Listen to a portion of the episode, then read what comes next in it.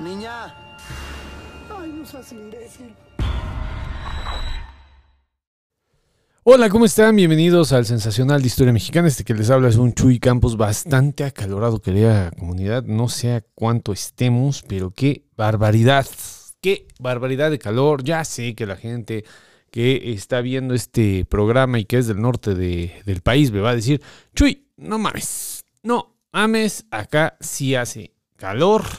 Pero pues entiendan también que los chilangos no estamos acostumbrados, ¿no? A este tipo de calores, tan complicados para uno. Y bueno, pues ahorita la estamos padeciendo, pero cañón, ¿eh? Voy a fumar un cigarrito. Parece un porro, pero no lo es. Lo que pasa es que ya se le acabó. Y ustedes lo verán a lo largo del programa, porque pues no voy a empezar a reír mucho. Si empiezo a reír mucho, pueden ustedes dudar.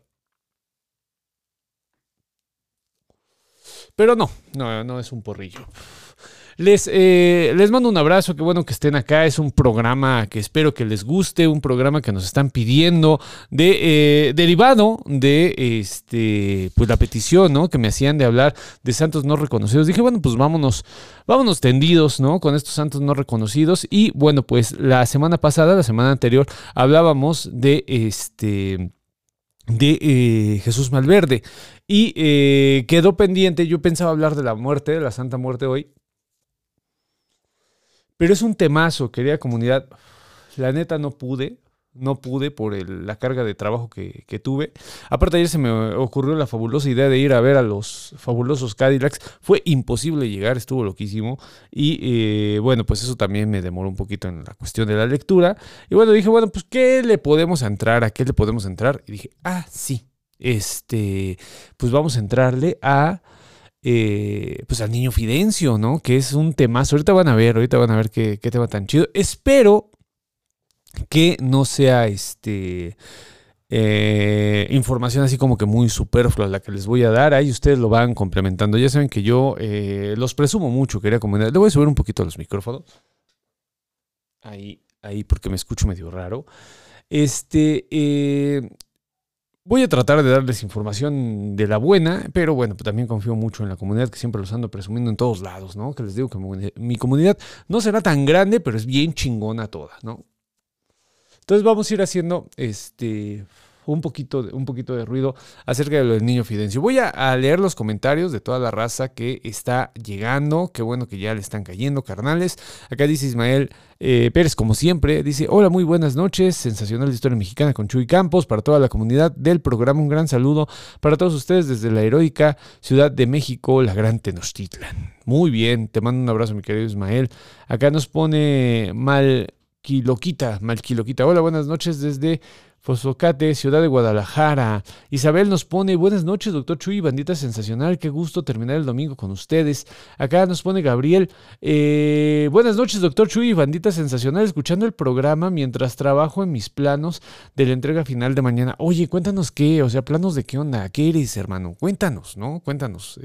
Acá nos pone Brianda: hola, buenas noches, y nos pone ovnis, bien chido. Elisa Melgarejo nos pone: hola, buenas noches, aquí lista para el programa. Luego estaría viendo un programa sobre incubos y sucubos.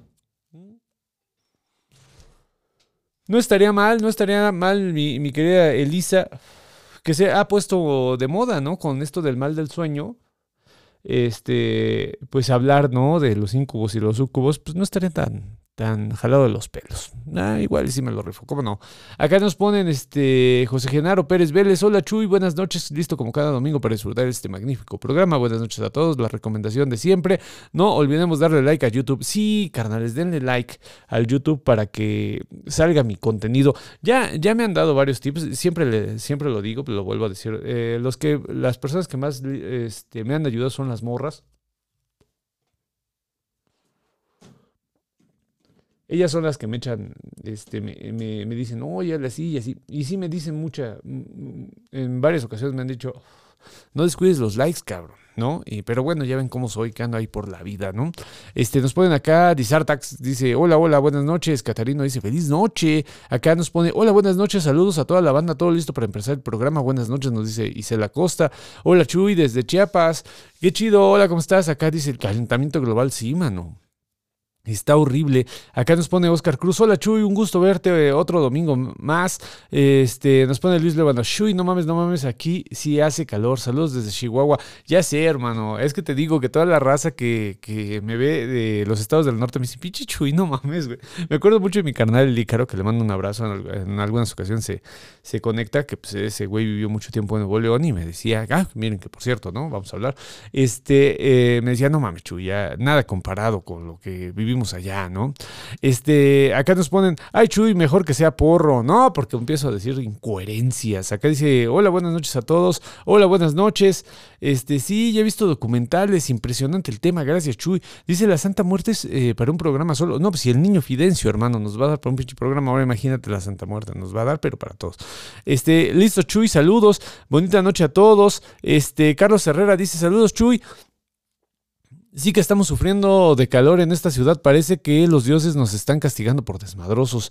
Sí, nos ponen saludos a toda la banda, saludos a toda la bandita sensacional desde el estado de Morelos. Chido Juan nos pone, buenas noches, profe Chuy, muriendo de calor, pero aquí viendo el programa.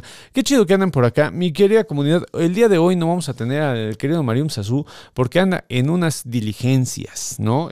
Bastante penado mi carnal, de que no puede llegar, anda en chinga, y yo espero que esté muy bien, porque su trabajo pues está dificilón el día de hoy.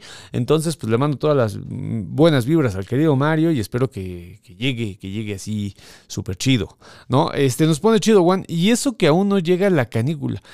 Eso decía Evita, mi esposa, decía hace rato, decía, qué calor y todavía no llegan los días más calientes, ¿no? Los días más calurosos. Sí está muy cabrón, ¿eh? Sí está muy cabrón en ese sentido. Les digo, calor tipo Chilangolandia, ¿no? Tipo allá que ustedes sí que son extremos, ¿no? Acá nos pone la querida Rubicita. Hola, doctor Chuy Campos, buenas noches, un gustazo verlo. Buenas noches, bandita del Sensacional de Historia. Saludos desde San Luis Potosí. Oscar nos pone, recuerdo una serie de Canal 11 llamado Niño Santo, basada en el Niño Fidencio. Sí, estuvo muy interesante esa serie del Niño Fidencio, porque no sabía uno qué pedo, ¿no? O sea, con la temporalidad. No sé si les pasó, cuéntenme ustedes. Cuéntenme ustedes si no les pasó lo mismo, pero como que te sacaba de pedo. Decías, bueno, ¿de qué chingos están hablando, no? Y ya después entendías un poquillo. Acá nos pone Elisa Mergadejo, dice, pronto les estaré compartiendo un artículo que estoy por publicar sobre un proceso inquisitorial de un pacto demoníaco del siglo XVII. Muy bien, mi querida Elisa Mergadejo, pues acá lo promocionamos, ¿cómo no? Evita estudia mucho los pactos demoníacos, ¿no? Ahí te puede hacer algunas observaciones porque lleva años y años estudiando esto. Acá Hanselham dice, buenas noches, Chuy, excelente programa, saludos desde Puebla de Los Ángeles. No, sin Mario, ¿quién nos va a advertir los peligros de convivir con un Virgo? Ya lo pusimos en la página de el Congreso de lo Sobrenatural. Recuerden que yo ya no estoy en el Congreso de Magia, pero en el Congreso de lo Sobrenatural estamos subiendo las cosas y ahí puse algo sobre los Virgo, ¿no? Que decían que confirmen, ¿no? Si los Virgos están tan loquillos. Yo digo que no, que es mala publicidad. Acá nos pone esta Rubicita, oh sí, la canícula, en estos días no se deben sacar muelas ni dientes, ni hacerse operaciones, decía mi abuelita y mi mamá. Acá nos pone, se me hace que Marium Sazú lo toparon los que están en disgusto con sus ataques astrológicos a cierto signo zodiacal. Acá Daría dice, nochecitas banda, abrazos fríos a los yucatecos y por la zona. Nos ponen, bueno, qué bueno que ande toda la comunidad tan intensa. Déjame poner mi musiquita. Ah, qué bonita música. Ahora sí, acá nos pone la querida Laura Mercado. Hola, buenas noches, saludos doctor Chuy, saludos a la bandita. Acá nos pone María Teresa Galicia, dice, buenas noches, bandita Chuy, ya tengo 4 años sin fumar, pero se sigue antojando el cigarrito de vez en cuando. Sí, mana, yo me he hecho... No fumo, en serio, yo sé que parezco adicto. Pero no fumo tanto, ¿no? La neta. De hecho, esto es desde enero, ¿no? Desde enero es mi única cajetilla que tengo y me los voy chiquiteando, los voy haciendo pequeñas bachitas, porque no sé si ustedes sepan, Pero por eso me gusta fumar delicados, porque el delicado se guardaba, la gente que éramos así como que medio lumpenes, ¿no? Que no teníamos como que mucha lana, guardábamos las bachitas y traíamos las bachitas. Me acuerdo mucho, yo trabajé del rastro de ferrería en mi infancia. Digo, trabajar es un decir, ¿no? Mi familia es una familia de ganaderos, fíjense, ¿no? Yo vegetariano, soy por todos lados soy la oveja negra de la familia, y también porque soy cafecito, porque todos ellos son güeros y grandes, ¿no? Y me acuerdo mucho de los cargadores, del rastro de ferrería, porque me decían el niño, ¿no? El niño Campos, pues entonces era un chavalillo, que se dedicaba a traer y llevar cosas, ¿no? Y yo fumé muy temprano, quería comunicar, yo como me habré echado mi primer cigarro, yo creo que a los 11, 12 años, y ya después fue mucho más recurrente mi adicción, ¿no? Me acuerdo que cuando cumplí 15, pues ya estaba un poco cansado de esconderme de mi papá, y le dije a mi papá, pues fumo, ¿no? Y me volteé un chingadazo, y le digo, pues entonces no fumo, ¿no? Y me acuerdo que en esa tarde un amigo, el querido Beto, que ahorita está viviendo por Nuevo Vallarta, en ese entonces vivía en la Ciudad de México, y me estaba regañando porque pues yo era un chavito y estaba fumando, y de repente sale mi papá y me dice, mi papá en paz descanse, me dice, oye güey, ¿no traes un cigarro? Y le digo, sí traigo, y a mí siempre me gustaron los faritos, ahorita es imposible conseguirlos. Y le doy el cigarro, ¿no? Me dice, tráeme unos, cabrón, pero ahorita ya me quitas el antojo, ¿no? Mi papá era un gran fumador, ese sí, para que vayan a cajetillas y cajetillas al día. Y ya fui por los cigarros y todo, y el chaveto se sacó de pedo, ¿no? Y me dice, pues qué raro, güey, que no te dijera nada a tu papá, pues ya le había dicho, ¿no? Y en eso me dice, bueno, pues regálame un cigarro, Beto, tendría como unos 27, 28 años.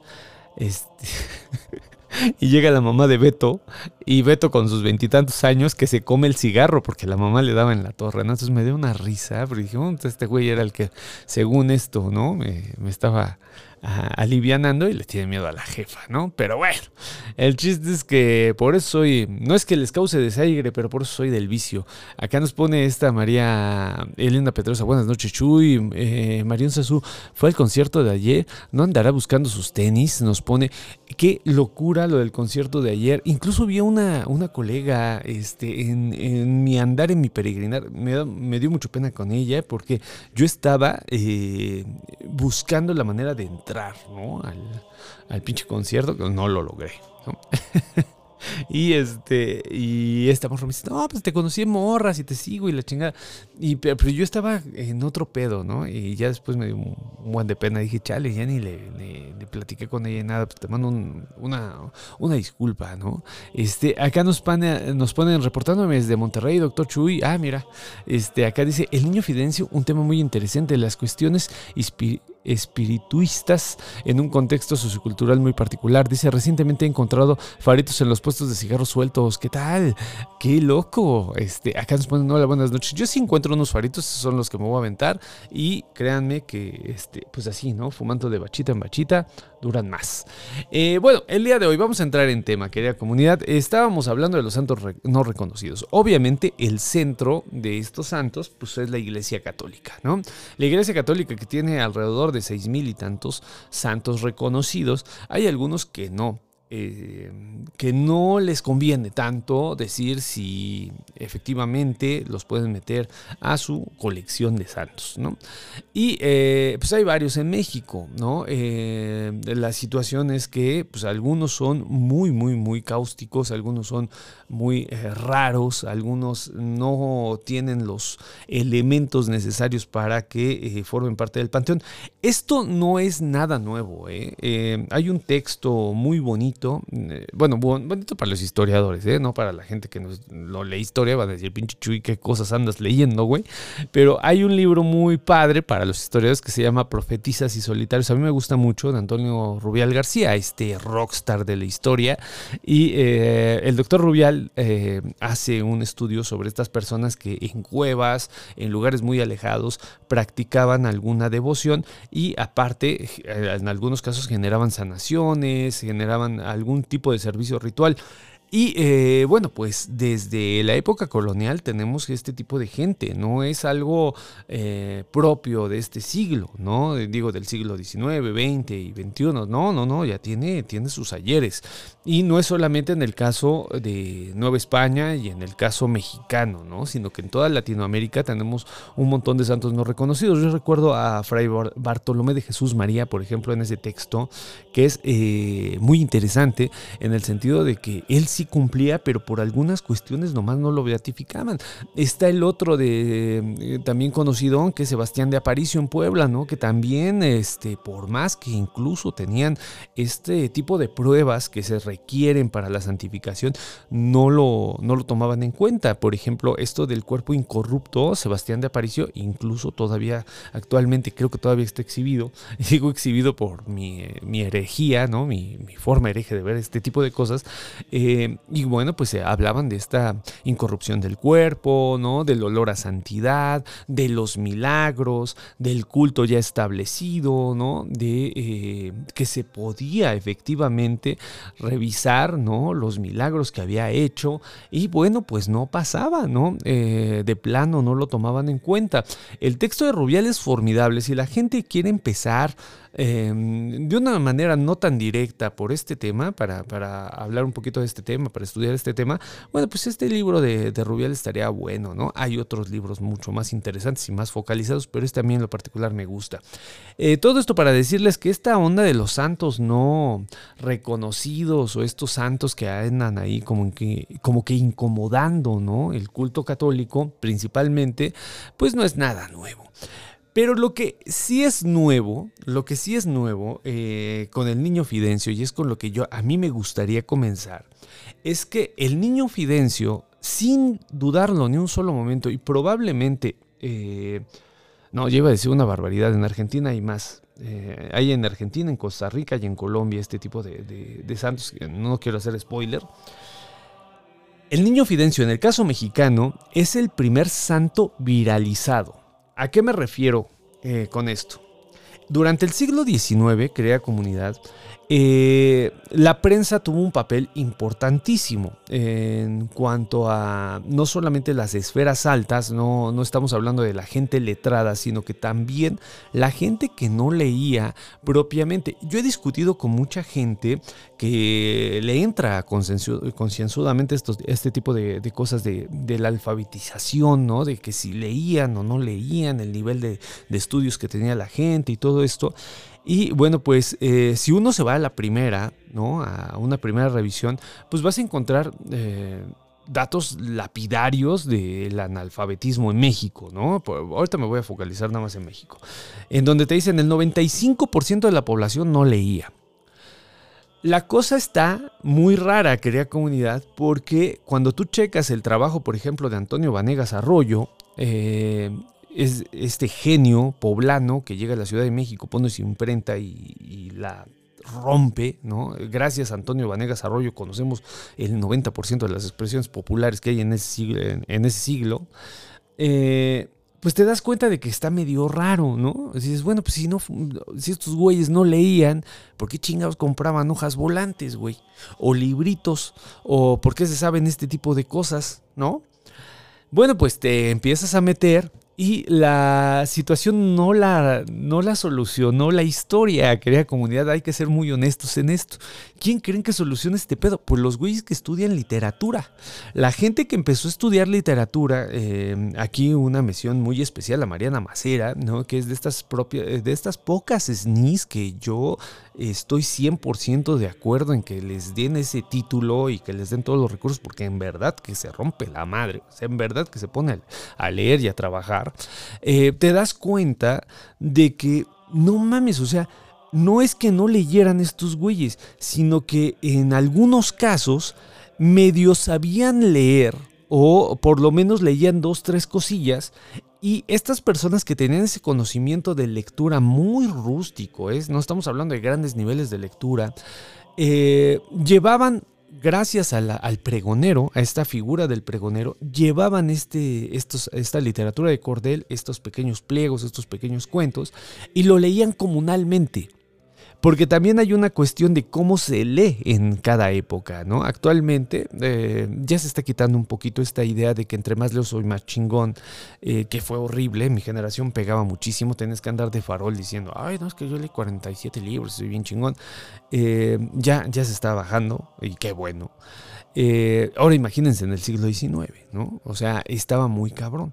Entonces, la persona que sabía leer o medio entendía, decodificaba las letras, los párrafos, gracias a lo que decía el pregonero, compraba esta literatura y llegaban y hacían lecturas comunales. Es decir, que cuando estaban en la fábrica, cuando estaban en el obraje, cuando estaban en este pedo, lo que hacían era leerlo en voz alta. Y si ustedes revisan este tipo de pliegos, que yo me he dedicado toda mi pinche vida en eso, ¿no? De manera de un verdadero acto de serendipia, ¿eh? No crean que yo soy un pinche genio, no. O sea, las mismas fuentes, como buen historiador, me llevan para allá. Me doy cuenta de que efectivamente hay recursos mnemotécnicos, ¿no? ¿Qué es esto? Hay fórmulas para que tú te aprendas lo que está diciendo. Una de ellas es, pues son las décimas, una de ellas son los corridos, que también están hechos en décima, otras cosas son los breves resúmenes. Entonces, se leía y se enteraba uno de este tipo de cosas. ¿Por qué les estoy contando este pedo? ¿Por qué están diciendo, pinche Chuy, no queremos hablar del Niño Fidencio? Sí, efectivamente, pero tiene algo que ver. La cuestión es que leían este tipo de cosas y se enteraban del espantosísimo suceso o del horribilísimo acontecimiento o del terribilísimo... Vamos, o sea, este tipo de cosas que se daban en las hojas populares, en las hojas de cordel, se enteraba la gente, ¿no? Entonces se enteraba porque este vato que medio leía y que, bueno, sabía más o menos de qué iba la cosa. ¿Saben en dónde hay este tipo de personas? En el cine de oro. Si ustedes ven Nosotros los Pobres, chequen al Mantequilla. Este personajazo, este actorazo, que en ser uno de los mejores cómicos de la historia de México, que él medio sabe leer y medio le lleva la noticia a los demás. Bueno, pues eso era como se leía, ¿no? Entonces se enteraban de cosas que no solamente eran acontecimientos reales. Lo que los grupos populares... voy a utilizar esa pinche palabra que está toda fea, pero ahorita por mi escasez de palabras lo voy a usar. Los grupos populares se enteraban básicamente de cosas sensacionalistas. De hecho, por eso le puse a mi programa el Sensacional de Historia Mexicana. Por eso, por ese hecho en donde la mayoría de la gente que estaba en los grupos populares le valía madre que si se iba Porfirio Díaz o que si Pancho Villas, le valía madre. A ellos lo que les interesaba era el horribilísimo suceso acaecido en el Mezquital de Hidalgo. Eso era lo que les interesaba. Que se había aparecido una perra que había parido un niño, ¿no? Que habían aparecido una niña con dos cabezas. Eso era lo que leían, ¿no? Entonces, este tipo de escenarios van sembrando lo que van a consumir después de que la prensa se ponga chingona. ¿Con quién se pone chingona, Chuy? Me preguntarán ustedes ya ahorita que están diciendo, bueno, pues ya que está dando tantas pinches vueltas. ¿Con quién se pone chingona la prensa, Chuy? Bueno, pues se pone chingona con el imparcial de don Rafael Reyes Spíndola.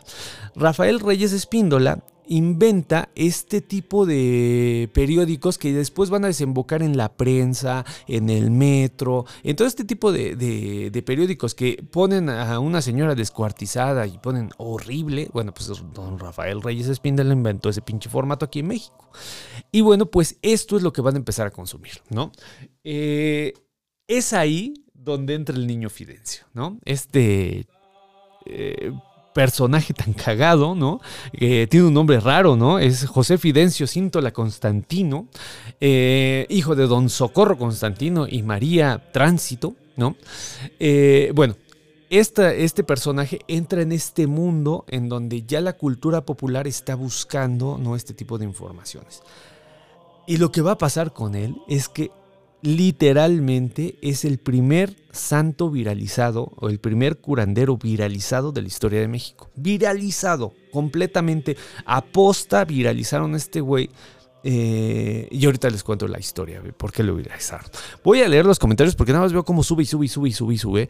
Y pues ya saben que a mí me da como que cosita, ¿no? A mí me gusta platicar con ustedes. Acá nos ponen, Humberto nos pone, buenas noches a la bandita, Chuy, un gustazo al fin poder estar viendo un en vivo. A ver qué día nos topamos en el comedor de la familia Morales para regodearnos tantito de los secretos. Órale, pues... Jalation, acá dicen, saludos Chuy, abrazos sensacionales, póngale like al live, sí, porfa. Acá dice, soy fan del doctor Rubial, también contactaré a la maestra Evita para sus observaciones, gracias. No es porque sea mi esposa, pero Evita es una de estas personas que le saben bien cabrón. Si este mundo fuera justo, así como les digo ahorita de Mariana Macera, que Mariana para mí es una de las pocas que realmente se merecen el SNI, ese SNI que portan, bueno, pues así se los digo, si este mundo fuera justo, Evita sería una SNI, ¿no? Porque es una de las personas más comprometidas con la historia que he conocido, ¿no? Y le sabe, pero cabrón. Acá nos ponen, hasta nervios me da ver el programa en vivo, qué emoción. Dice, yo asistía a los retiros en satélite, en tercera orden de frailes franciscanos. Tenía que ser San Francisco de Asís, como santo doctor Chuy. Acá nos pone Olivia Michel, la causante de todo este barullo. Nos pone, a mí el niño Fidencio me da repelus. La voz que tienen las cajitas, híjole, ahorita platicamos de eso, que dicen que se debe a que el niño toma el cuerpo de la cajita para realizar sanaciones. Me da mello que sea algo paranormal o no, raro. Acá nos pone Diana Velázquez. Recuerdo que cuando era niña me llevaron al lugar donde nació el niño Fidencio, o sea, lo llevaron a la hacienda. Dice, pues en esa comunidad lo veneran. Ah, no, la llevaron a Guanajuato, ya entiendo. Dice, como yo hablaban de un niño, creí que íbamos a un cumple, una fiesta infantil, pobrecita.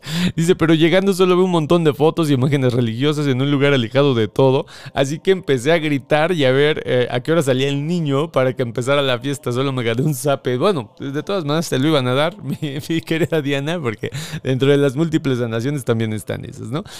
Aquí dice la importancia de la oralidad para enterarse de todo lo que ocurre en la sociedad y hasta la fecha sigue tan vigente, dice, por irrespetuosa, según mi madre, seguro, dicen que los cuerpos incorruptos de santos emanan olor a rosa, sí, es uno de los puntos que checaban antes, ¿no? Porque ha ido cambiando y este olor a santidad era muy importante, lo hemos abordado en muchos casos, mi querido Fabián, que es el contra del olor a azufre, ¿no? Cuando hay alguna aparición fea, es decir, cuando se da por medio del olfato, la presencia, la experiencia paranormal, siempre tiene olores fétidos que te remiten al instinto natural de la pudredumbre y de que algo está mal, que te puedes enfermar, y el olor a rosas y a santidad siempre está con lo divino, con lo positivo, como puede ser el caso en el Nicano Pogua de las apariciones marianas. La primera aparición mariana la antecede un olor a rosas, ¿no? El famoso olor a rosas que le llega al indio cacique Juan Diego, ¿no? Entonces, vamos, o sea, sí hay como que esta situación. Bueno, pues voy a seguirle con mi narración, querida comunidad. Ahí ustedes me van contando las cosas. Y si tienen algún relato o alguna cosa que quieran contar, recuerden que aquí está el teléfono, que es el 55 74 67 36 43. Y bueno, pues todos platicamos, ¿no? No siempre tenemos que estar escuchándome y estaría muchísimo más chido que ustedes platicaran de lo que saben, ¿no? Aunque no sea propiamente un relato. También si me quieren mandar un relato de fantasmas, recuerden que siempre está abierto y siempre lo vamos a analizar, ya que en todos los programas, no importa de qué trate, si ustedes tienen un relato sobre fantasmas, lo escuchamos, ¿vale? Bueno, pues sigo.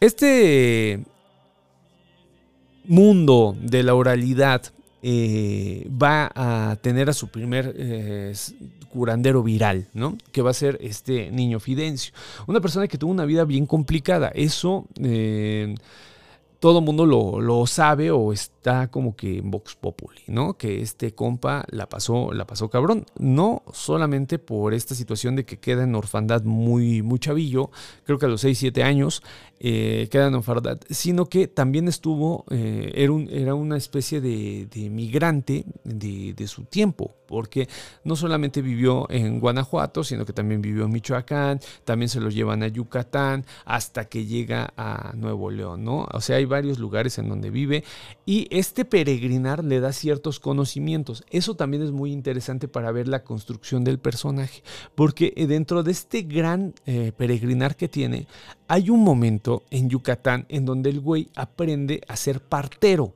que no es cosa menor. Sí, porque hay veces que dicen, bueno, ¿de dónde aprendió las curaciones? Una de las cosas magníficas del Niño Fidencio es, güey, es que este cabrón cuidaba ovejas y de repente te hacía operaciones, ¿no? Bueno, pues es que en Yucatán aprendió el oficio de partero, que no es cosa menor, ¿sí? Entonces ya cuando llega a Nuevo León, ¿no? Bueno, pues ahí ya es cuando, o sea, cuando llega a la Hacienda de Espinazo, es cuando ya el vato pues ya trae un backstage bastante interesante. O sea, no es como que cualquier cosita. Lo ponen a cuidar primero niños y después ovejitas, ¿no? Pero bueno, o sea, llega ya con un conocimiento. Aquí lo que voy a poner mucho énfasis es que muchas narraciones, incluso chequé videos, querida comunidad, hay uno muy bueno en Vice, que hizo Vice en su tiempo, en el 2014, si mal no recuerdo, que lo hicieron muy bien, basados en el culto de la iglesia fidencista, esa que nació en el 2000 y algo, 2012, 2014 nació. Y pues muy inteligentes, la verdad eran de estos reportajes inteligentes que hacen falta, ¿no? Ya pocas personas se avientan del trabajo que antes hacía Vice. Y bueno, pues ahí está, ¿no? Y dicen que a causa de su mejor amigo de la infancia llega a la Hacienda del Espinazo y este tipo de cosas. Como que la trama normal, la trama mítica de este güey, ¿no? Pero es que ahí no está tan interesante, querida comunidad, ¿no? Aparte de que sufre violencia toda su vida, y eso yo creo que sí está muy interesante. O sea, tomarlo en cuenta que al vato a cada rato le daban en la madre. O sea, eso sí está como que muy documentado, que a cada rato le pegaban. A mí lo que se me hace interesante y donde voy a partir es cuando conoce al dueño de la hacienda. El dueño de la hacienda se llama Teodoro von Bernich. Este vato era espiritista, querida comunidad, ¿no? Entonces cuando conoce a este güey, ya en los años 20, ya cuando conoce a Teodoro, este hacendado alemán, empieza sus trabajos de sanación.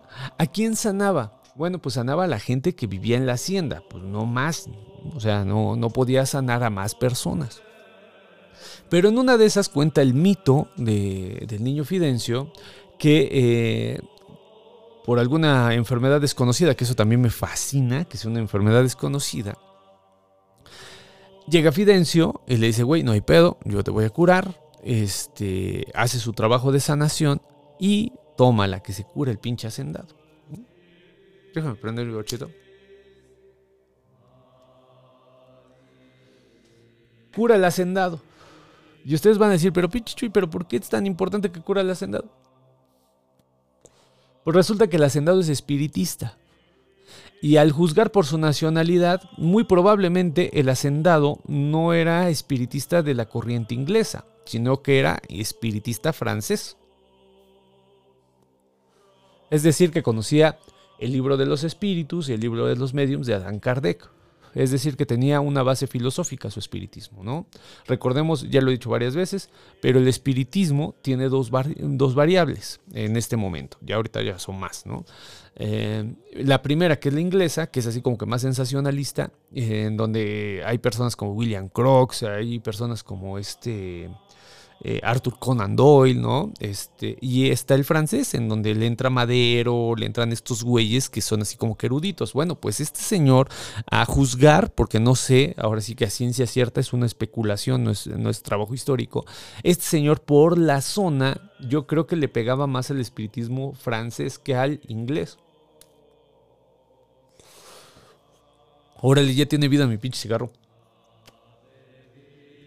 Bueno, la cosa es que gracias a esta situación, a que lo curan, le dice Teodoro a Fidencio, güey, te voy a pagar esto a lo Macario, ¿no? A esta frase de Macario, como nunca jamás te hubieras imaginado, güey, te voy a hacer famoso.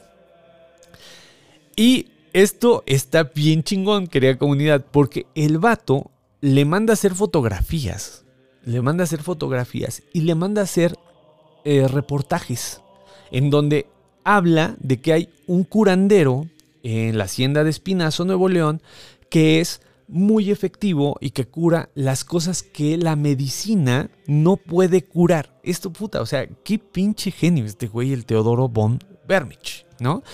Un genio el güey, porque le paga publicidad en un mundo en donde todavía no existía este pedo. No sé si entiendan, no sé si comprendan mi emoción, porque este güey sí es un visionario, ¿no? Este güey sí dice, bueno, pues vamos a pagarle a la prensa, ching su madre, vamos a pagarle a la pinche prensa para que lo hagan famoso este güey, ¿no? Y empieza a pagarle a la prensa. Sale la foto, la primera foto es muy conocida, es esta foto en donde está apoyado en un bastón, ¿no? Está vestido de traje, ¿no? Una mirada muy serena, ¿no? Y y ahí es a donde empieza la cuestión, ¿no? Porque va a tener un antagonista, querida comunidad. Este Niño Fidencio va a tener a su gran némesis, que es Francisco González Castro. Francisco González Castro, para que se den una idea, este güey estaba tan en contra de estos cabrones de los pinches curanderos que hizo un libro que se llama El problema social del charlatanismo, ¿no? Pero la bronca con el Niño Fidencio es que, a diferencia de los charlatanes de esa época, este güey no era itinerante. Es decir, que él estaba en el Espinazo, Nuevo León, y el que quisiera irlo a ver, ahí estaba el pedo. O sea, podían ir y sin bronca, ¿no? Entonces empieza a tener cierta fama porque ya lo empiezan a incorporar, incluso en algunos estudios. Dicen, no, es que este güey pues es un charlatanazo, ¿no? ¿Por qué es un charlatán? Porque en este momento la medicina pues trata de construirse como el único lenguaje real sobre el cuerpo y la sanación. Es decir, que la medicina alópata en ese momento ya está, pero sí pegando con todo, en contra de la medicina tradicional. Ahora, este andar del Niño Fidencio muy seguramente le dio conocimientos de herbolaria, le dio conocimientos de un montón de cosas. ¿Sí me entienden? El mero hecho de que sea partero ya nos da un norte de que el güey le sabía las hierbitas, ¿eh? Y bueno, pues esto hace que de cierta manera pues sea un peligro, ¿no? Está muy interesante esta situación porque vamos a encontrar en la prensa... antes de esto... Todo lo que les estoy contando tiene una base histórica, ¿eh? Y no la hice yo, sino que la hizo la doctora Claudia Agostoni. Hay que ser honestos con la información porque luego hay otros podcasts en donde no es hablar mal, yo creo que más bien es una recomendación. Si te estás aventando 1 hora y media, güey, hablando de el texto de Claudia Agostoni, pues qué poca madre no citarla, güey, ¿no? O sea, y quedar tú como el chinguetas. No, no eres el chinguetas. Hay una persona que tiene una trayectoria histórica de investigación muy importante, que es la doctora Claudia Agostoni. Y bueno, pues está padre, ¿no? Decir, oye, güey, yo no hice la investigación, la hizo la doctora Claudia, ¿no?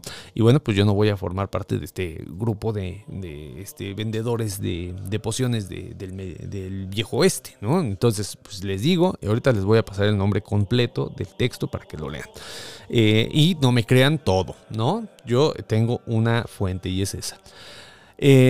Bueno, pues el chiste es que empieza la publicidad, empieza este señor, ¿no? Francisco González Castro a decir, no, pues este güey está bien pinche peligroso, ¿no? Hay que tener cuidado con este güey, tengan sus precauciones, son charlatanes.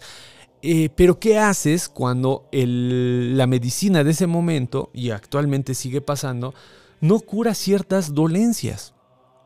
Por ejemplo, el cáncer, por ejemplo, la lepra, por ejemplo, las personas invidentes que tienen discapacidades visuales, las personas que tienen este tipo de cuestiones que no curaba o que de cierta manera no le ponían fin a tu enfermedad. Bueno, pues el Niño Fidencio ahí es a donde entra, ¿no? Y entra súper fuerte. Pero el punto más cabrón es 1928, querida comunidad, ¿no? Recordemos, creo que no lo dije, lo voy a decir. ¿Cuándo empieza el Niño Fidencio a curar? De 1926 a 1938, ¿no? Va a ser así como que básicamente un poquito más de una década en donde vamos a tener la presencia del Niño Fidencio. ¿Cuál es el momento nodal de la situación? Cuando cura a Plutarco Elías Calles, ¿no? Y aquí también hay que hacer una precisión. Porque no es que Plutarco Elías Calles diga, oye, güey, vamos a ir a ver al Niño Fidencio, y deje sus cosas, su agenda presidencial, y diga, no, ¿sabes qué? Vamos directo con... No, no pasó así. ¿Qué es, cómo se da esta visita del presidente Calles a al lugar, ¿no?, a esta Hacienda del Espinazo, ¿no?, en 1928? Pues resulta que Calles visitó la construcción del ferrocarril. Recordemos que para los primeros años, hasta los 50, 60, el ferrocarril era lo que rifaba para mover el mundo, ¿no? Por ejemplo, acá en el norte de la ciudad todavía, y gracias al ferrocarril, lugares como este lugar en donde yo vivo, ¿no?, que es la Martín Carrera, Ferrocarril Hidalgo, todo este tipo de zonas estaban conectadas por el ferrocarril. Incluso aquí en la Martín Carrera, en lo que fue la Hacienda de Aragón, tenemos una leyenda que es muy conocida en la Revolución, que es la leyenda de la máquina loca, ¿no?, que vino a desbocar a la Hacienda de Aragón y que tenía cargada lingotes de oro, ¿no? Ya después les contaré la historia. Entonces, el ferrocarril es muy importante. Y Calles obviamente tenía que ir a checar, ¿no?, qué pedo con cómo estaban las construcciones del ferrocarril, y va a Tamaulipas, ¿no?, a este lugar de Jicotencal y Villa Juárez, a checar cómo va el pinche ferrocarril, pero iba enfermo, porque el presidente Calles era una persona que tenía un montón de achaques, ¿no?, un montón, o por lo menos eso dicen algunos textos, no sé, quizá ya fuentes directas digan, no, pues igual y no era cierto y era alguna proyección de la prensa, ¿no?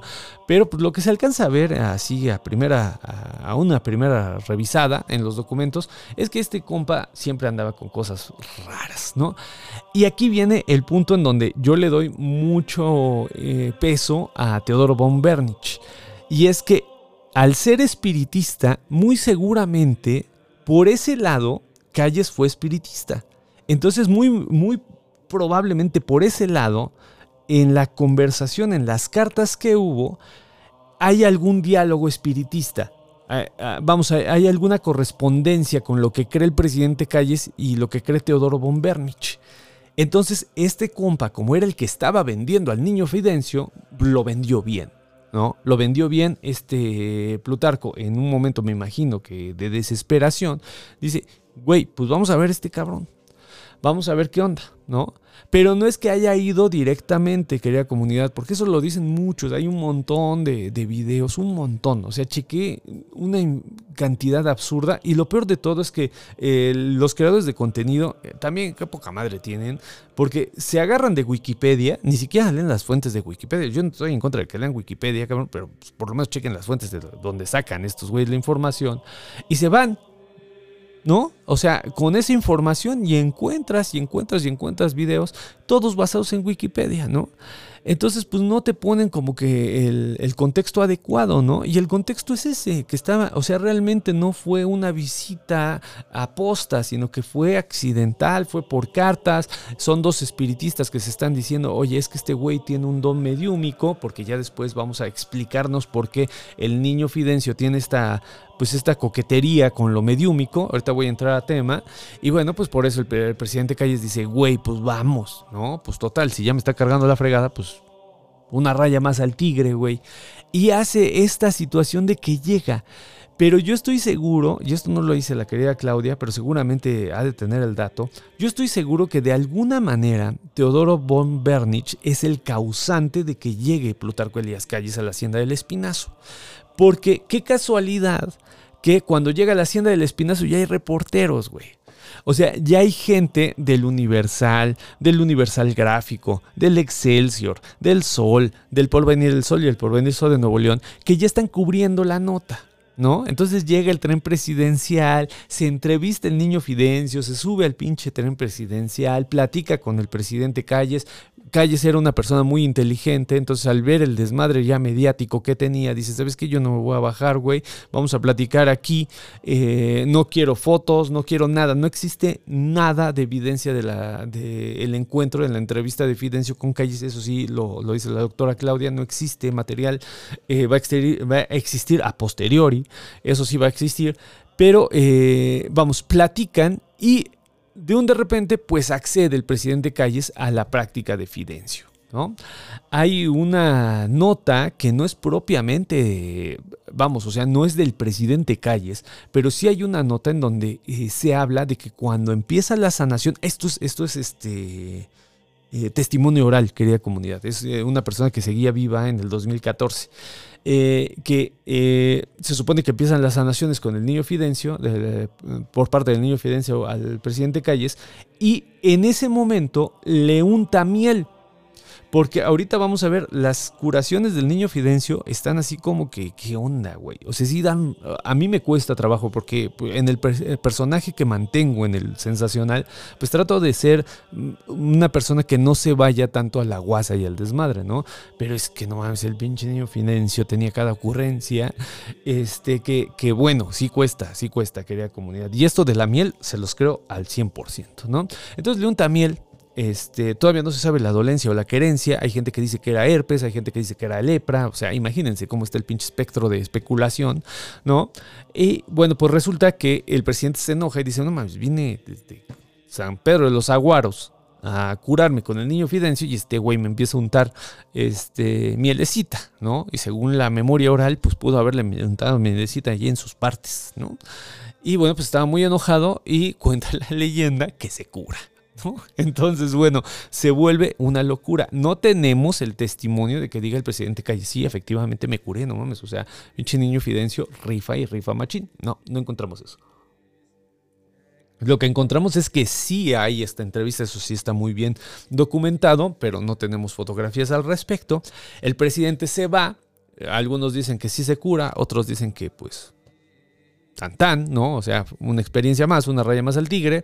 Y bueno, pues también en el momento en el que se da, recordemos, querida comunidad, que la guerra cristera es del 26 al 29, está en plena pinche guerra cristera el encuentro de Fidencio con Plutarco Elías Calles.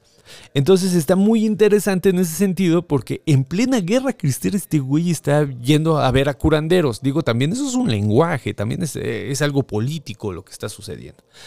Bueno, para no hacerles el cuento más largo, querida comunidad, este momento lo capitaliza Teodoro von Bernich, porque no es el Niño Fidencio, o sea, lo que hay que quitar de históricamente, ya no estoy hablando del culto, históricamente Teodoro von Bernich es el visionario de este pedo, ¿no? Porque cuando se da la entrevista, este güey pone su maquinaria publicitaria a lo que da. A lo que da. La Hacienda del Espinazo de repente va a salir en el Universal como el taumaturgo del Espinazo. Le van a poner taumaturgo, es muy bonito, es un nombre muy bonito, ¿no? Y también le van a decir el Hipócrates rústico, ¿no?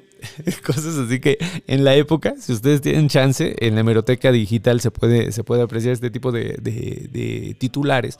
Pues no manchen, o sea, empiezan a hacer ruido y que la nota, o sea, el presidente Plutarco Elías Calles va con el Niño Fidencio, pues imagínense el impacto que tiene a nivel nacional.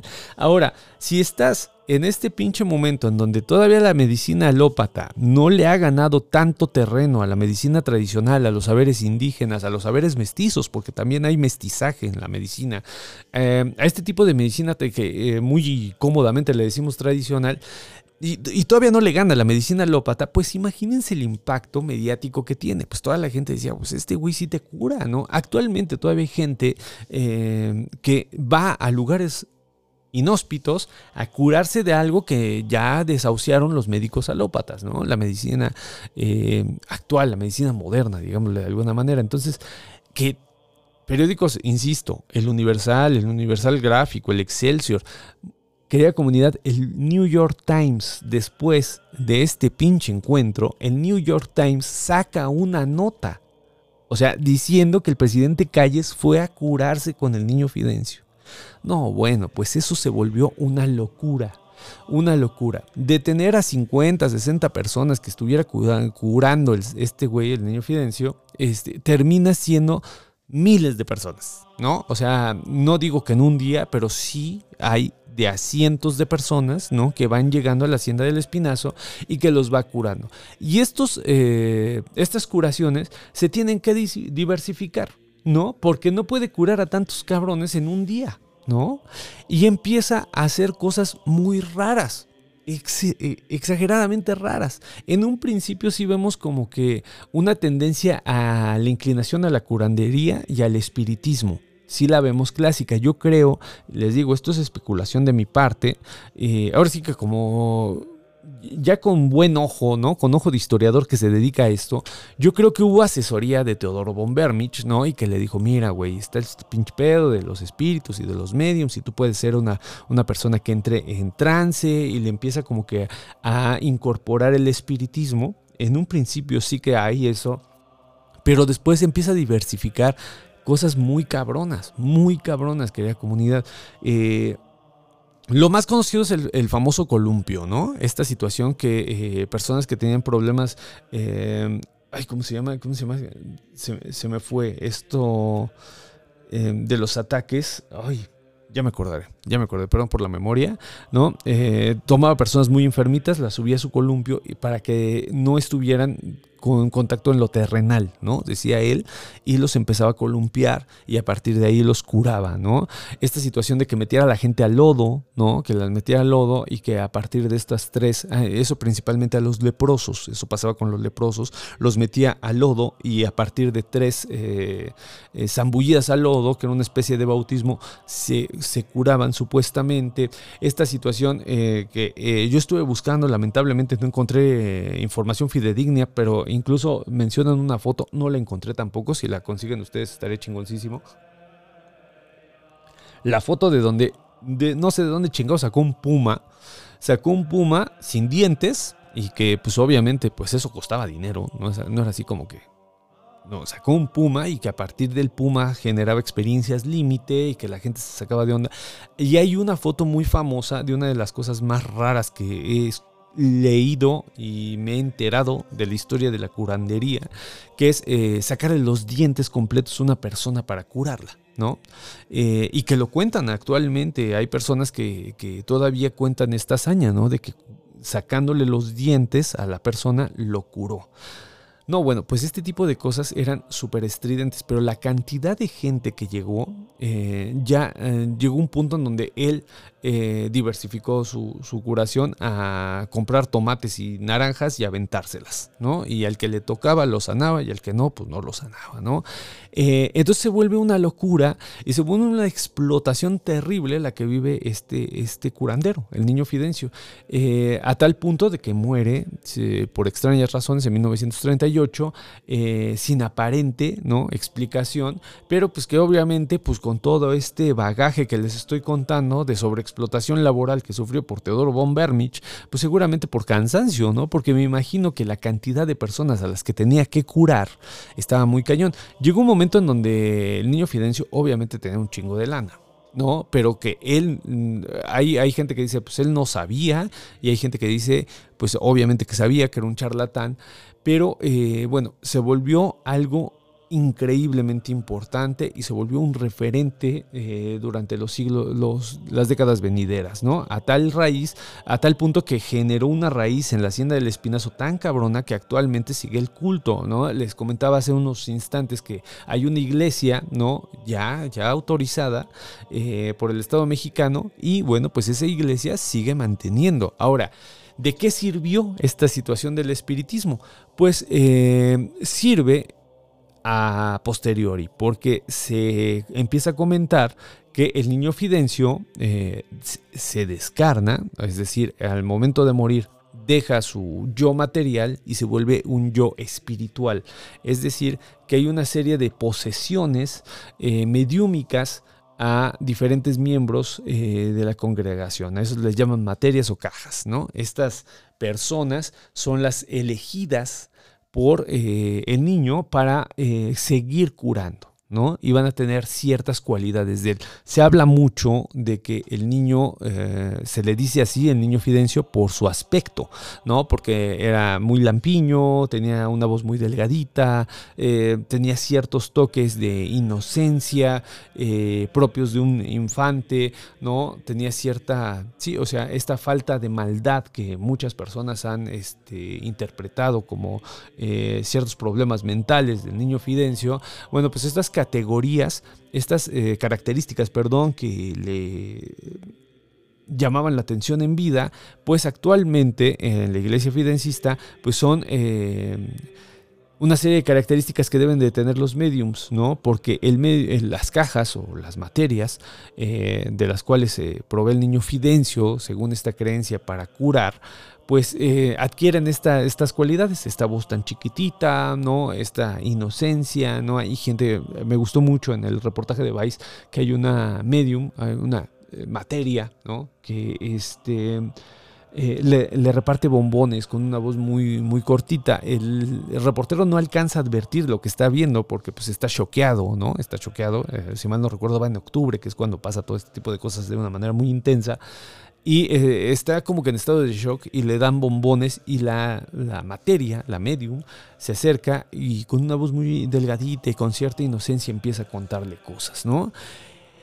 Obviamente, pues este tipo de situaciones vienen del espiritismo, de este espiritismo de Teodoro von Bernich. Ahora, a mí lo que me llama la atención, querida comunidad, y ahorita con eso los leo a toda la gente que me está escribiendo, a mí lo que me llama la atención es el paradero de este hacendado de la Hacienda del Espinazo, este alemán, en donde paró. Esa es como que la gran duda que me surgió, ¿no? De todo este cuento que les estoy contando, de toda esta historia que estoy narrando, es a dónde quedó finalmente, ¿no? Porque es un negocio, como toda religión, no estoy diciendo que exclusivamente toda religión es un negociazo, pero es evidente que este señor de la nada como que desapareció y pues el changarro sigue dando, querida comunidad, o sea, todavía está esta presencia. Históricamente, querida comunidad, esto es lo que les puedo contar sobre el niño Fidencio.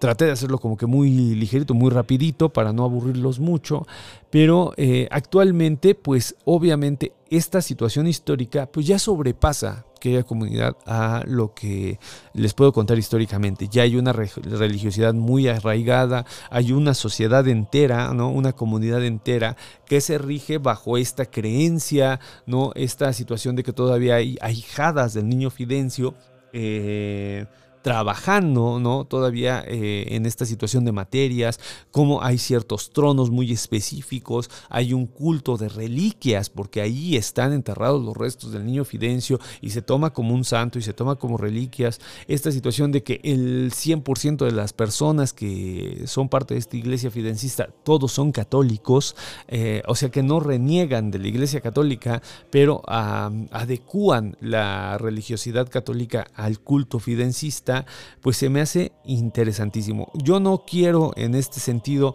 ser de estos arrogantes, de estos tipos arrogantes que dicen, no, bueno, pues es que tú lo estás viendo desde el lado de la exclusión, ¿no? De la vivencia ritual y esta y todo lo que conlleva, ¿no? La experiencia ritual, pero tampoco sería muy ético de mi parte decirles que vamos, que la base histórica no existe. Sí que existe, es muy fuerte, no solamente existe, sino que tenemos fotografías y fotografías. No manches, o sea, fue para fotografiarlo ni más ni menos que Casasola. O sea, Casasola fue a fotografiar al niño Fidencio. Imagínense la importancia que tenía que Jacobo Dalevuelta y Gustavo Casasola estuvieron ahí. Ahora, ya con esto cierro. Una de las cosas que a mí siempre me han llamado la atención de todo este tipo de personas que tienen estas cualidades de sanación es que siempre dicen que no curan, que no cobran. Siempre dicen, yo no voy a cobrar lo que estoy haciendo, pero no estoy cerrado a los donativos. O sea, esto es el gran gancho, la invención más grande de este tipo de prácticas. Porque yo me mantengo con esta idea de que no cobro, y al no cobrar estoy diciendo que lo mío, o estoy tratando, ¿no? De darle este carisma de sensibilidad hacia lo humano, de empatía, de que me preocupa más la persona que el dinero. Pero por otro lado, si me regalas $400 millones, no tengo un pedo, ¿no? O sea, y pues eso ha mantenido a muchas prácticas charlatanas. Eso es real. Pero la cuestión aquí, y en el caso histórico del niño Fidencio, es que ese güey no se movía. O sea, si la gente quería irlo a visitar, ahí estaba, no había, o sea, no se escondía, no, vamos, o sea, hay otros... otras personalidades de la curanduría en ese tiempo que no tenían, que tendrían que ser itinerantes. En el caso de Teresa Urrea, por ejemplo, de la Santa de Cabora, que la buscaban por todos lados y que no se podía quedar en ningún lugar. No, acá está muy, muy claro dónde podías encontrar al Niño Fidencio. Ahora, ustedes podrán pensar, bueno, pues es que también que representa ir a buscar al Niño Fidencio a la Hacienda del Espinazo, Nuevo León, ¿no? O sea, pues eran al menos 400 personas que vivían en la hacienda que te iban a... O sea, tenías que ir bien armado para buscar al Niño Fidencio, y les cedo completamente la razón. Pero sí es un caso muy, muy fuera de serie. Muy fuera de serie lo del Niño Fidencio. Y bueno, actualmente a mí lo que también me llama la atención es esta situación de que hay gente que se caracteriza de revolucionario, ¿no? Estas cajas o materias que tienen la presencia espiritual del Niño Fidencio empiezan a hacer las sanaciones y de repente pues no son el Niño Fidencio, sino que es una caracterización de Pancho Villa, ya hablan como Pancho Villa, o de Emiliano Zapata, ya hablan como Emiliano Zapata, es decir, que se caracterizan. Esto también es algo muy importante. Dije que yo iba a acabar y sigo hablando como pinche perico, pero me voy acordando de cosas y no lo quiero dejar afuera. Otra de las cosas interesantes del culto fidencista, querida comunidad, es que no, si bien hay grados, ¿no? Vamos, o sea, hay personas elegidas, también hay una variedad de personas que pueden ser elegidas. O sea, el Niño Fidencio está en varias personas al mismo tiempo. ¿Sí me entienden? O sea, es más democrático en ese sentido, ¿no? Que el culto católico, por ejemplo, ¿no? Lo que tengas te lo va a curar, no hay ningún problema. Y también lo importante es la increíble presencia femenina en las médiums. De nuevo, esto siempre le ha dado el traste a la religión católica, ¿no? Esta situación, pues, la religión católica yo creo que es la religión más machista que existe, ¿no? Y bueno, pues esto les da en la torre completamente, porque aquí las materias, las cajas, todo este tipo de personas pueden ser las mujeres, ¿no? Entonces, la mujer, al tener esta historicidad de presencia mística tan importante, ya les había dicho que la doctora Xenia Yeveren Escardó es, yo creo que, de las más importantes del estudio de este tipo de cosas, pues también diversifica un poco y pluraliza la situación, ¿no? Es decir, que este culto es sui generis por donde lo veas, las prácticas son rarísimas, pero de cierta manera le dan a la persona esta situación de que cualquiera puede ser tocado y cualquiera te puede sanar. Y bueno, pues eso se me hace fuera de otro mundo, ¿no? Fuera de cualquier otro rito que en ese momento estuviera, ¿no? Voy a los comentarios, querida comunidad. Acá nos pusieron bastantes cosas.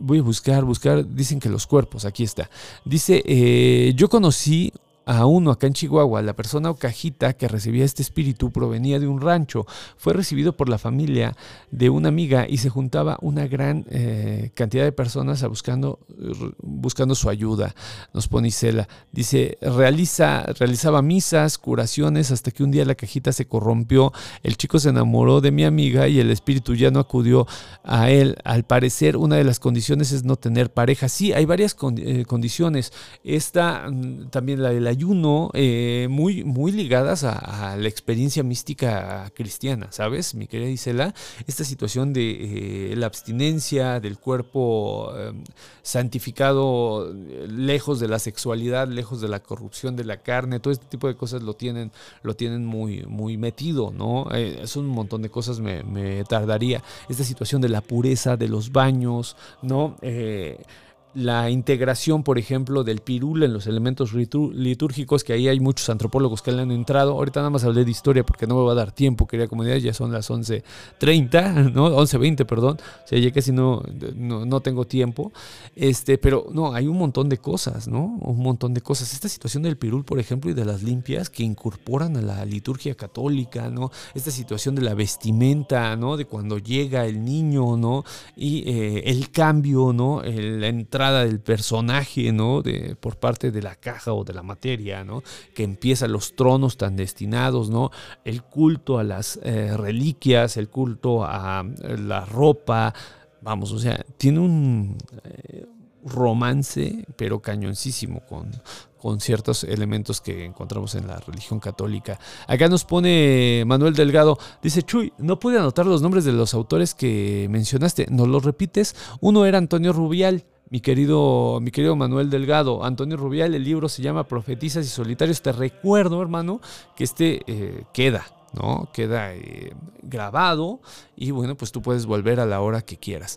Y Mariana Macera es una de estas formidables investigadoras, yo insisto, que tiene varios textos relacionados con principalmente la literatura popular, ¿no? O sea, todo lo que son las expresiones orales en la literatura popular, la doctora Macera es la mera chingona, ¿no? Entonces puedo asegurarte que lo que encuentres es un vale oro, ¿no? Lo que te encuentres de ella. Y ahora te voy a dar el texto de la doctora Claudia Agostoni, querida comunidad, para que, insisto, no me crean todo y no le crean todo a la gente. Y yo insisto, si me ven diferentes creadores de contenido, que he tenido la suerte que algunos me ven, no chinguen. O sea, si la señora esta se aventó meses y meses estudiando y metiéndose en la hemeroteca y tú ya lucraste, ¿no? Ya te están pagando, güey, ya eres la gallina de los huevos de oro, pues carnal, no mames, o sea, tantita madre, güey. Ah, ¿sabes qué? La doctora Claudia Agostoni pues hizo un artículo que se llama Ofertas médicas, curanderos y la opinión pública, el niño Fidencio en el México postrevolucionario, y de ahí saqué el 99.9% de mi contenido, ¿no? El 1% son chistes malos de algún estandopero, ¿no? Pero el 99% de lo que dije real, pues lo hizo la doctora Claudia Agostoni en el texto Ofertas médicas, curanderos y la opinión pública, el niño Fidencio en el México postrevolucionario. Mira, ya ves qué sencillo es, ¿no? Y te puedo asegurar que si se llega a enterar la doctora Claudia Agostoni, va a decir: ay, mira, estos güeyes sí tienen tantita madre, ¿no? Y vas a ser una persona mucho más confiable y feliz, ¿no? Acá nos ponen, una disculpa que les cambie los nombres, es que si no pregunto me los pierdo. No te preocupes, carnal, para eso estamos. José Genaro Pérez Vélez dice: el cineasta Alfonso Arau tiene una película llamada Rincón de las Vírgenes. Es una parodia al niño Fidencio. Ah, mira, ¿qué tal? Muy buena anotación, mi querido José Genaro. Es de Alfonso Arau y la película se llama Rincón de las Vírgenes. Yo la desconozco, no la he visto, pero pues suena que está divertida, ¿no? Nos pone Carlos Herrera: ¿será que Plutarco era hipocondriaco? No sé, mi querido Carlos Herrera, porque mira, la cuestión con Plutarco Elías Calles, lo platicaba con la querida Beca el miércoles, ¿no? La cuestión con este Plutarco Elías Calles está cabrona, porque hay mucho de esta situación de la prensa que nos lo trata como si fuera un sumaleante, ¿no? Uno de los malos de la revolución, una de estas personas indeseables. ¿Qué tan cierto será, no?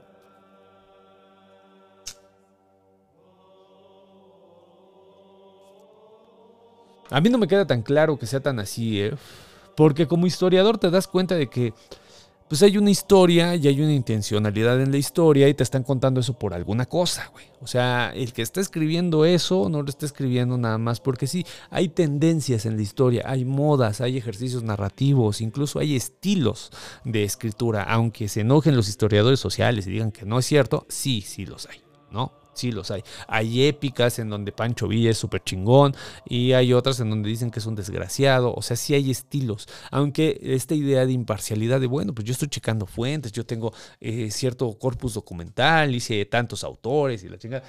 Sí, de todas maneras, hermano, con todo y todo tienes ciertas tendencias. Entonces, la figura de Plutarco Elías Calles, yo comentaba con esta Beca Duncan, La Chisma, vayan a ver La Chisma, que está bien chingón, si mal no recuerdo son los jueves, a las 8 empieza. Platicaba con la querida Beca Duncan y le decía: es que tenemos una gran biografía de Zapata, tenemos una gran biografía de Pancho Villa, pero tenemos grandes biografías de Cárdenas, de Obregón, pero de Plutarco Elías Calles, nanay. ¿Por qué? Pues porque es bien malo.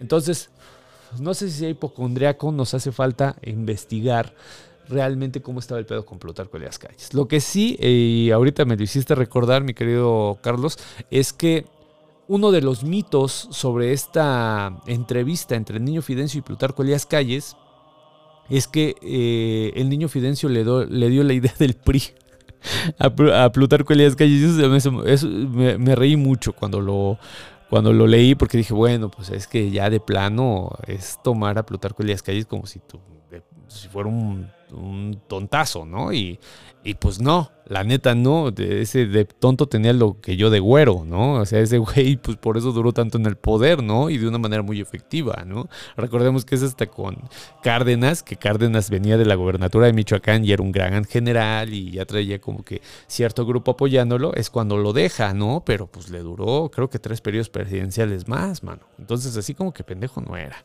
Y pues hipocondríaco, quién sabe, hermano. Acá dice, Luis Luevana, el olor es importante. Cuidé un ser querido con gangrena. Quedé todo traumadito. El aroma a putrefacción me provoca ataques de ansiedad. Ya entiendo la importancia del incienso en los ritos fúnebres y también de la sal, mi querido Luis. La sal también tiene esa cualidad. Se pone la sal, actualmente ponemos la sal para santificar, pero el sentido de poner la sal era de eliminar todo lo que generaba pudredumbre. Entonces, por eso la sal es tan importante y tan antigua. Es de los elementos más antiguos de rituales, ¿no? Acá nos ponen presente desde Los Ángeles, California. Saludos, Chuy y bandita, qué chido. Acá nos ponen, ¿sería epilepsia? Efectivamente. La gente con epilepsia era la que subía los columpios. Niño Fidencio lo subía y bueno, les columpiabas y este tipo de curaciones que les digo que son muy creativas. Eso sí, me cuesta trabajo, por eso le he estado como que dando la vuelta a las curaciones, porque las escuchas y pues, la verdad sí saca de onda, ¿no? Esto de agarrar a tomatazos a la gente se me hizo como que muy divertido, ¿no? Pues no me curé de la gangrena, pero las risas no faltaron, ¿no? Me imagino que estaba así como que medio raro, ¿no? La situación con lo de aventar tomates y naranjas, ¿no? Acá nos ponen, el Rincón de las Vírgenes está inspirado en el Niño Fidencio. Es una película basada en el cuento de Anacleto Morones de Juan Rulfo. Nos pregunta, Chuy, ¿tienes la foto del Niño Fidencio? Sí, tengo una que es muy bonita, ahorita te la pongo, mi querido Acatano, y es esta.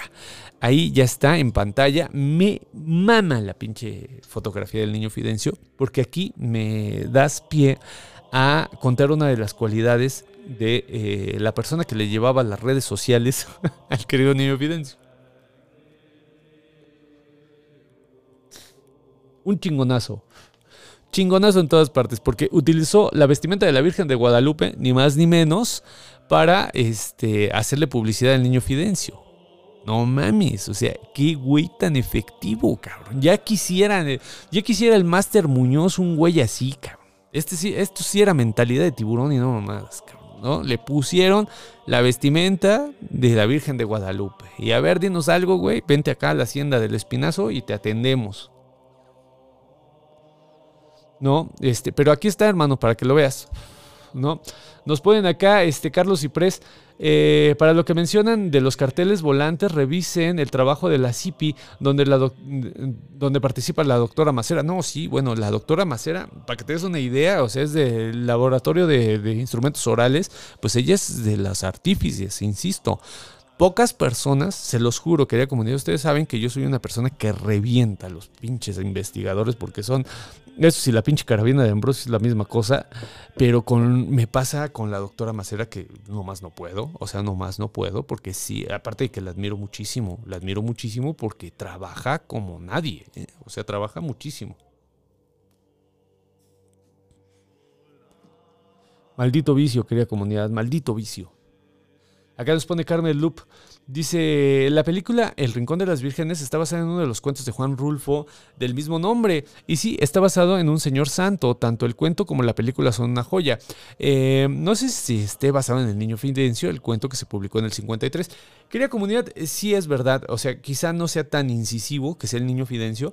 Pero lo que sí les puedo decir es que Juan Rulfo es una persona que no va a volver a pasar en la historia de la literatura mexicana porque era un sabueso de lo popular.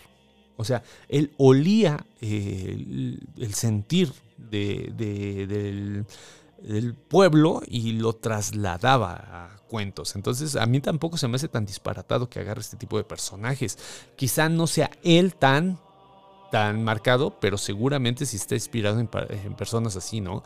Acá nos ponen, hablando de olores, hace poco estuve en un funeral en el que pusieron una jícara con vinagre y cebolla, según me dijeron para evitar olores, pero nunca antes lo había visto. ¿Sabes algo al respecto? Mi querida Isabel, no, yo creo que el que sabría, y aquí lo estoy aventando al ruedo, pero generalmente le sabe este tipo de cosas porque él participa ritualmente en varias ceremonias, es el querido Rafael Mazadiego. Seguramente allí quizá él sepa algo al respecto. A mí me agarras en fuera de lugar. No me suena, ¿sabes? Esto de el vinagre sí se ocupa en rituales, pero la cebolla, ahí sí carezco de información y no te quiero echar mentiras. Que las digo muy bien, pero ahorita no. Acá dicen, y no hubo en su momento artistas o intelectuales que tomaban partido en contra o a favor de los milagros del niño, pregunta Manuel. Esa es una de las cosas que la doctora Claudia señala, mi querido Manuel. No sé si propiamente artistas, pero lo que sí te puedo decir es que el Niño Fidencio, como el caso de Teresa Urrea, no se limita solamente a que la gente del pueblo vaya, ¿eh? O sea, después de la entrevista que tuvo con el presidente Calles, le cayó de toda la gente. Ahora, imagínate que la medicina te desahucia, ¿no? Y que te están diciendo periódicos que el presidente de la República se fue a sanar con el Niño Fidencio y que se curó.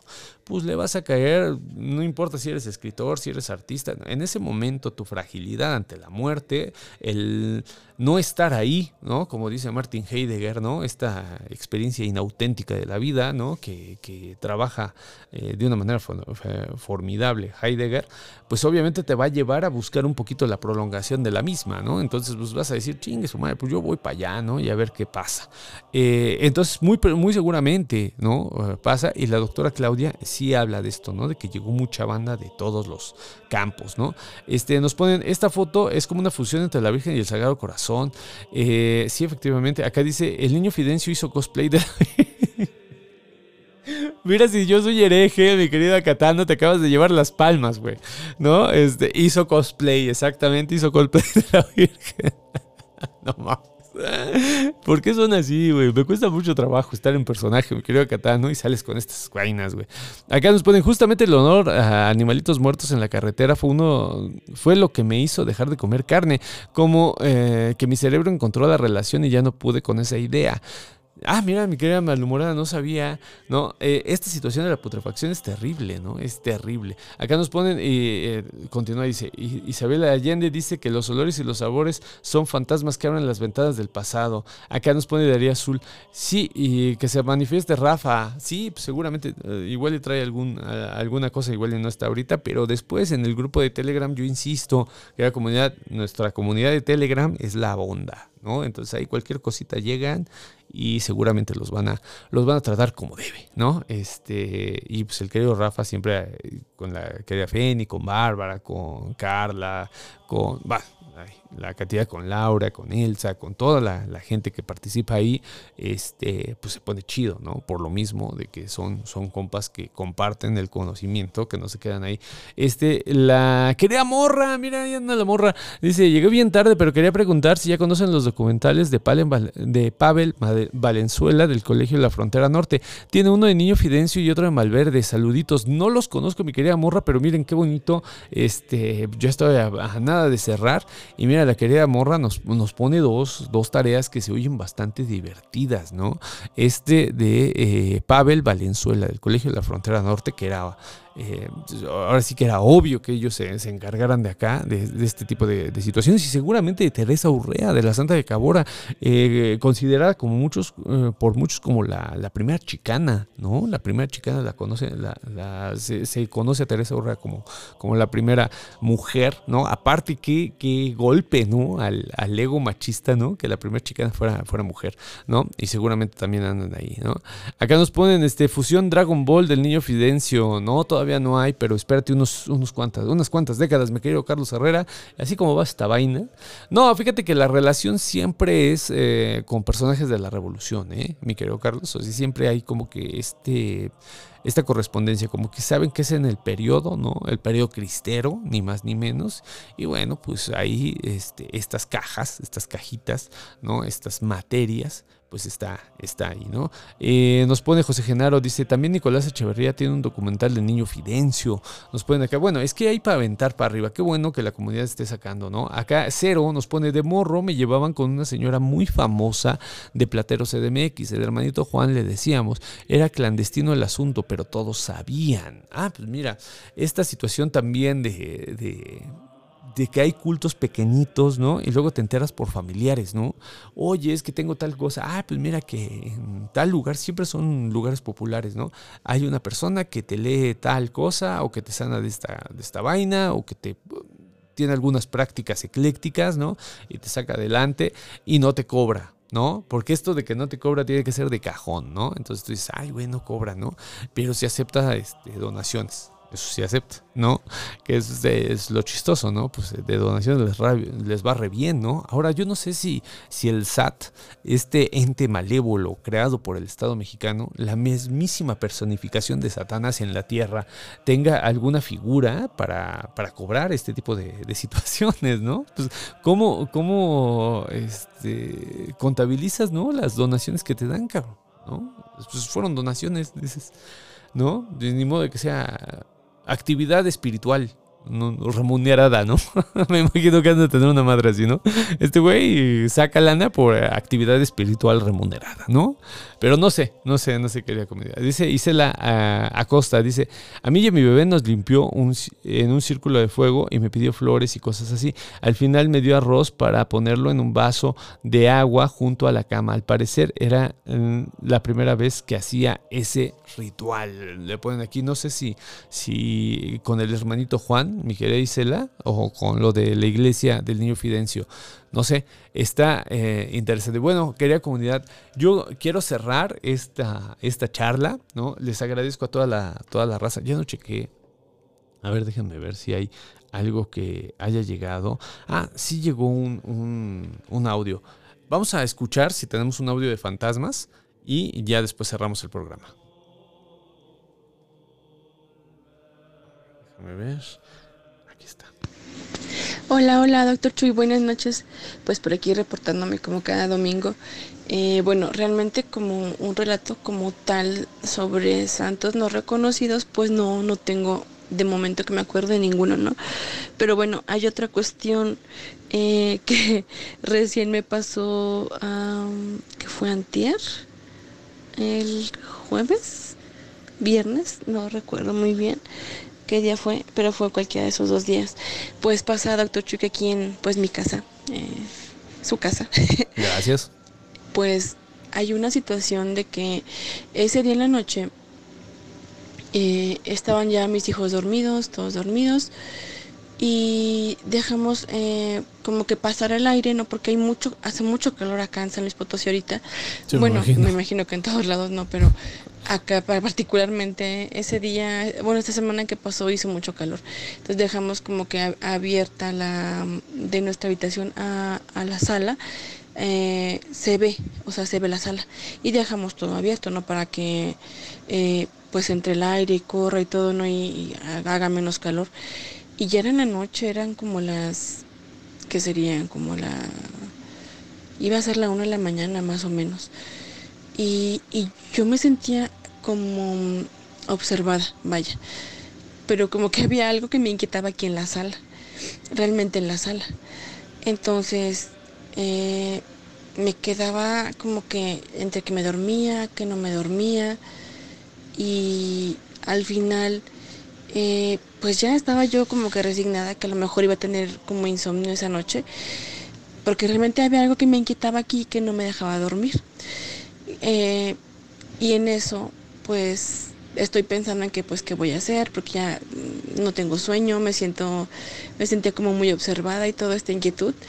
Entonces, en eso veo que pasa como una sábana, como, no sé si me explique muy bien, como un tipo humo, pero como que tirándole más a una tipo sábana en color blanco. O sea, color blanco, pasa algo pegado al techo, pero de lejos yo no alcanzo a ver. Y entonces me quedo así y le digo a mi esposo, le digo, oye, levántate, le digo, levántate. Le digo, por favor, asómate, ¿qué hay en la sala? Y me dice, pues no hay nada. Le digo, por favor, ve a ver. Y me dice, ¿qué viste? Le digo, dice, ¿viste que pasó a alguien? Le digo, no, vi algo que pasaba al ras del techo. O sea, como si fuera un tipo, como un camisón blanco, como cuando a alguien le queda como muy largo algo, un vestido, como algo así, pero era algo blanco y nada más pasó, ya no regresó. Entonces le digo, es que vi esto y vi esto otro, y me dice, pero es que no hay nada. Y como que con miedo vino a fijarse y no había nada, doctor Chuy. Y bueno, eso fue lo que pasó esta semana. Espero ya no pasen más cosas, porque realmente esa noche la pasé muy mal, no pude dormir, porque yo me seguía sintiendo como observada de aquí, como que alguien nos estaba viendo. Y no sé la verdad qué es o de dónde viene esto. Al momento pues sí me dio miedo, pero esta vez sí no quise venir a ver yo. O sea, por eso lo mandé a mi esposo, porque sí como que sentí que era algo como no tan bueno, no sé. Bueno, es mi relato del día de hoy, doctor Chuy. Bueno, un saludo para todos y bueno, un gusto estarlo escuchando y pues por aquí presente siempre. Bonita noche. Adiós. Ah, estuvo chidísimo, muchísimas gracias, porque esta situación de las figuras y de las sábanas blancas ya los he contado, ¿no? Pues terminó en emoji, ¿no? Esta situación de el fantasmita, ¿no? Con la sabanita, por eso es así, ¿no? El fantasmita, porque es la sabana. Tiene relación, aquí lo vuelvo a citar, es Hugo Uberlot, esta persona que escribía, ¿no?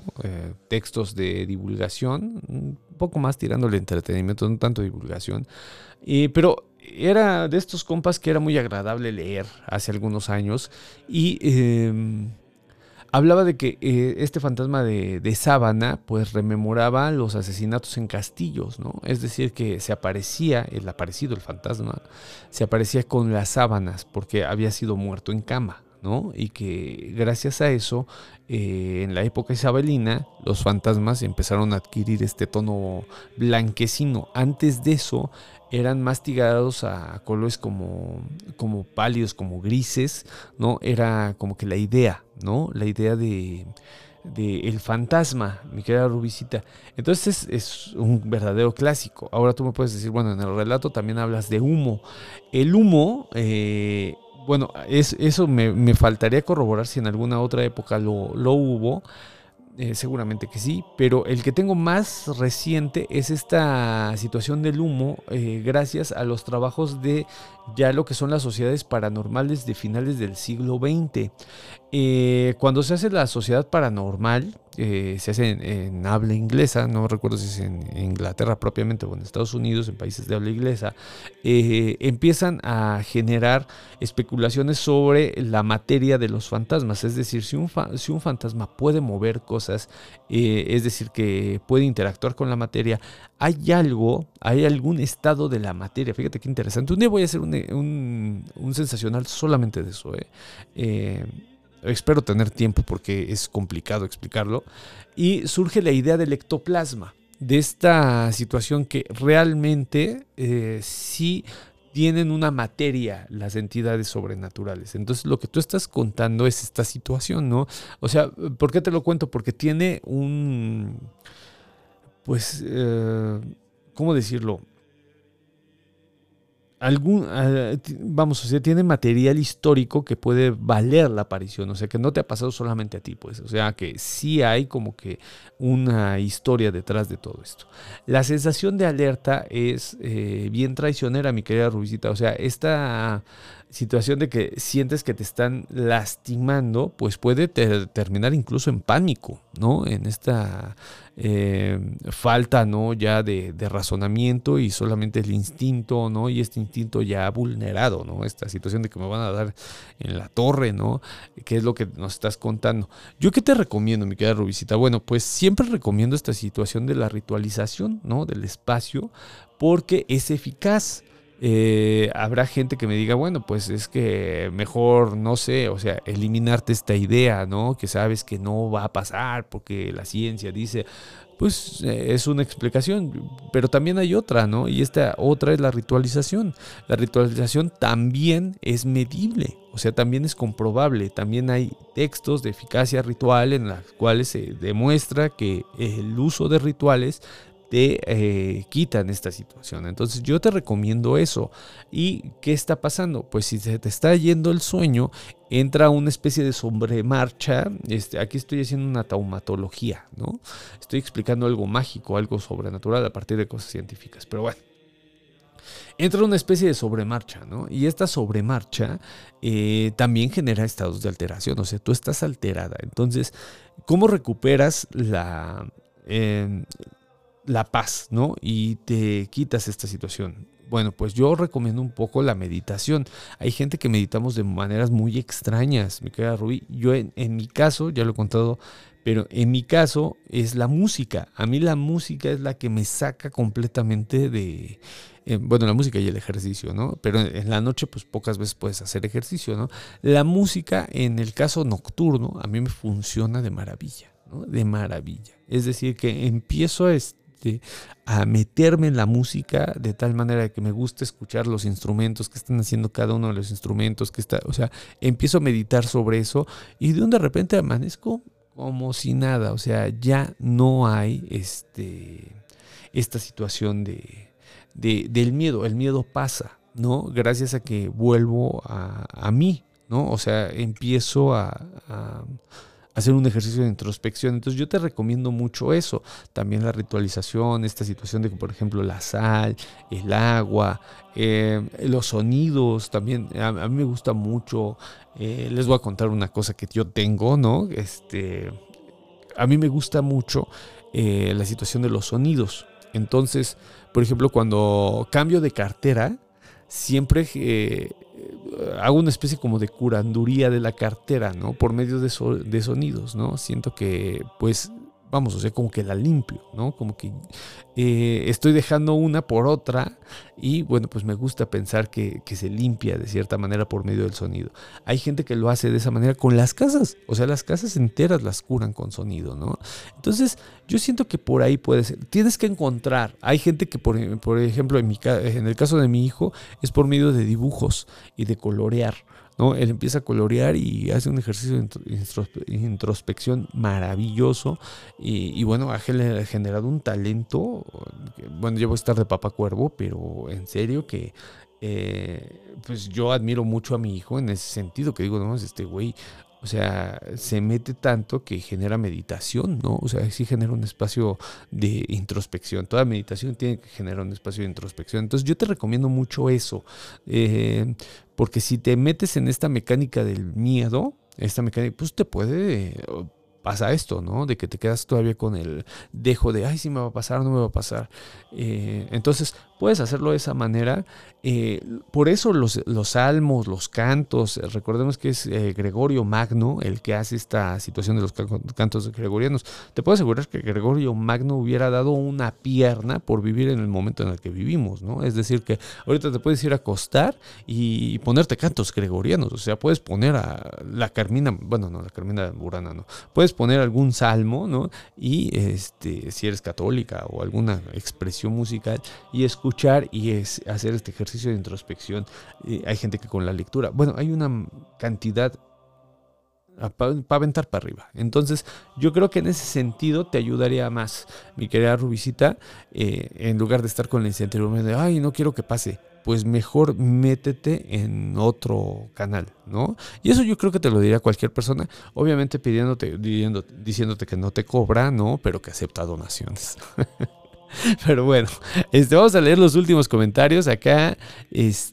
Nos pone, nos aclara esta Isela, fue con Fidencio, ¿no? Ay, qué interesante. Nos hubieras mandado un audio, ¿qué te parece, mi querida Isela? Ojalá y pierdas el miedo y nos mandes un audio explicándonos esta experiencia, ¿no? De la iglesia de Fidencio, porque yo creo que esa es la otra parte, ¿no? La parte de el devoto que siempre ha sido tan denostada, ¿no? O sea, siempre es, hay pinche gente incrédula, ¿no? Pues la experiencia está y es efectiva y por eso lo hacen y recurren, ¿no? No hay que ser tan arrogantes, ¿no? Entonces, si tú lo hiciste, estaría chidísimo que nos contaras, estaría buenísimo, ¿no? Nos pone aquí vos, Benito Taibo en el libro Polvo habla del niño Fidencio. Marta Luz Sánchez Arroyos dice, siempre un gusto escucharlo, estaría padre analizar cuál es la religión más machista, siempre muy interesante. Pues, no estaría de más hablar de las religiones machistas. De antemano te voy a aventar un spoiler del tamaño del planeta, todas son machistas, ¿no? Ahí sí no hay tutía, ¿no? Básicamente el culto al patriarcado, pero bueno, o sea, lo podemos hablar. Hay sus excepciones, yo insisto mucho en el espiritismo, porque el espiritismo sí cambió la posición del sacerdocio, ¿no? Exclusivo para los hombres, a que básicamente la figura de la mujer sea la más importante, ¿no? Pero bueno, pues hay algunos casos contados. Mi querida Marta Luz Sánchez Arroyo. Acá nos pone Sergio Medina, dice, hola, buenas noches, el susto y el empacho no lo curan los doctores acá en el barrio de la Gabriela Hernández. Mira, somos vecinos, hermano. En una casa donde te curan de susto o espanto, donde te pedían espíritus de tomar y de untar. Muy efectivos, esto está súper chido, hermano. Dice, muy efectivos, como tú dices, no te cobraban. Desconozco si aún laboren. Exacto. Exacto, pues habría que checar, ¿no? Pero esto en los barrios es muy conocido, ¿no? Esa señora cura el espanto, cura el empacho, ¿no? Y ahí va la banda. Yo he visto menos, mi querido Sergio, ¿eh? He visto menos ya. Como que se está pagando un poquito porque llegan nuevas olas, ¿no? Nos pone Luis Leona, y el fantasmista con sábana no era también por la mortaja. Podría ser. Este texto que te estoy contando, mi querido Luis, lo leí hace algunas décadas, igual estoy haciendo la omisión de la mortaja, pero lo que sí me queda claro es que tiene que ver con esto del asesinato, porque es un alma en pena, y la mortaja de cierta manera pues ya es cuando el ritual está dado, ¿no?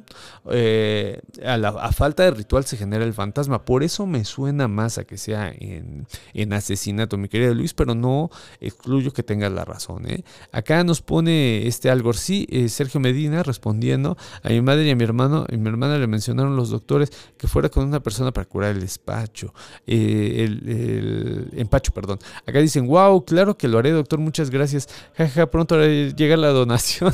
No, es que así le dicen, ¿no?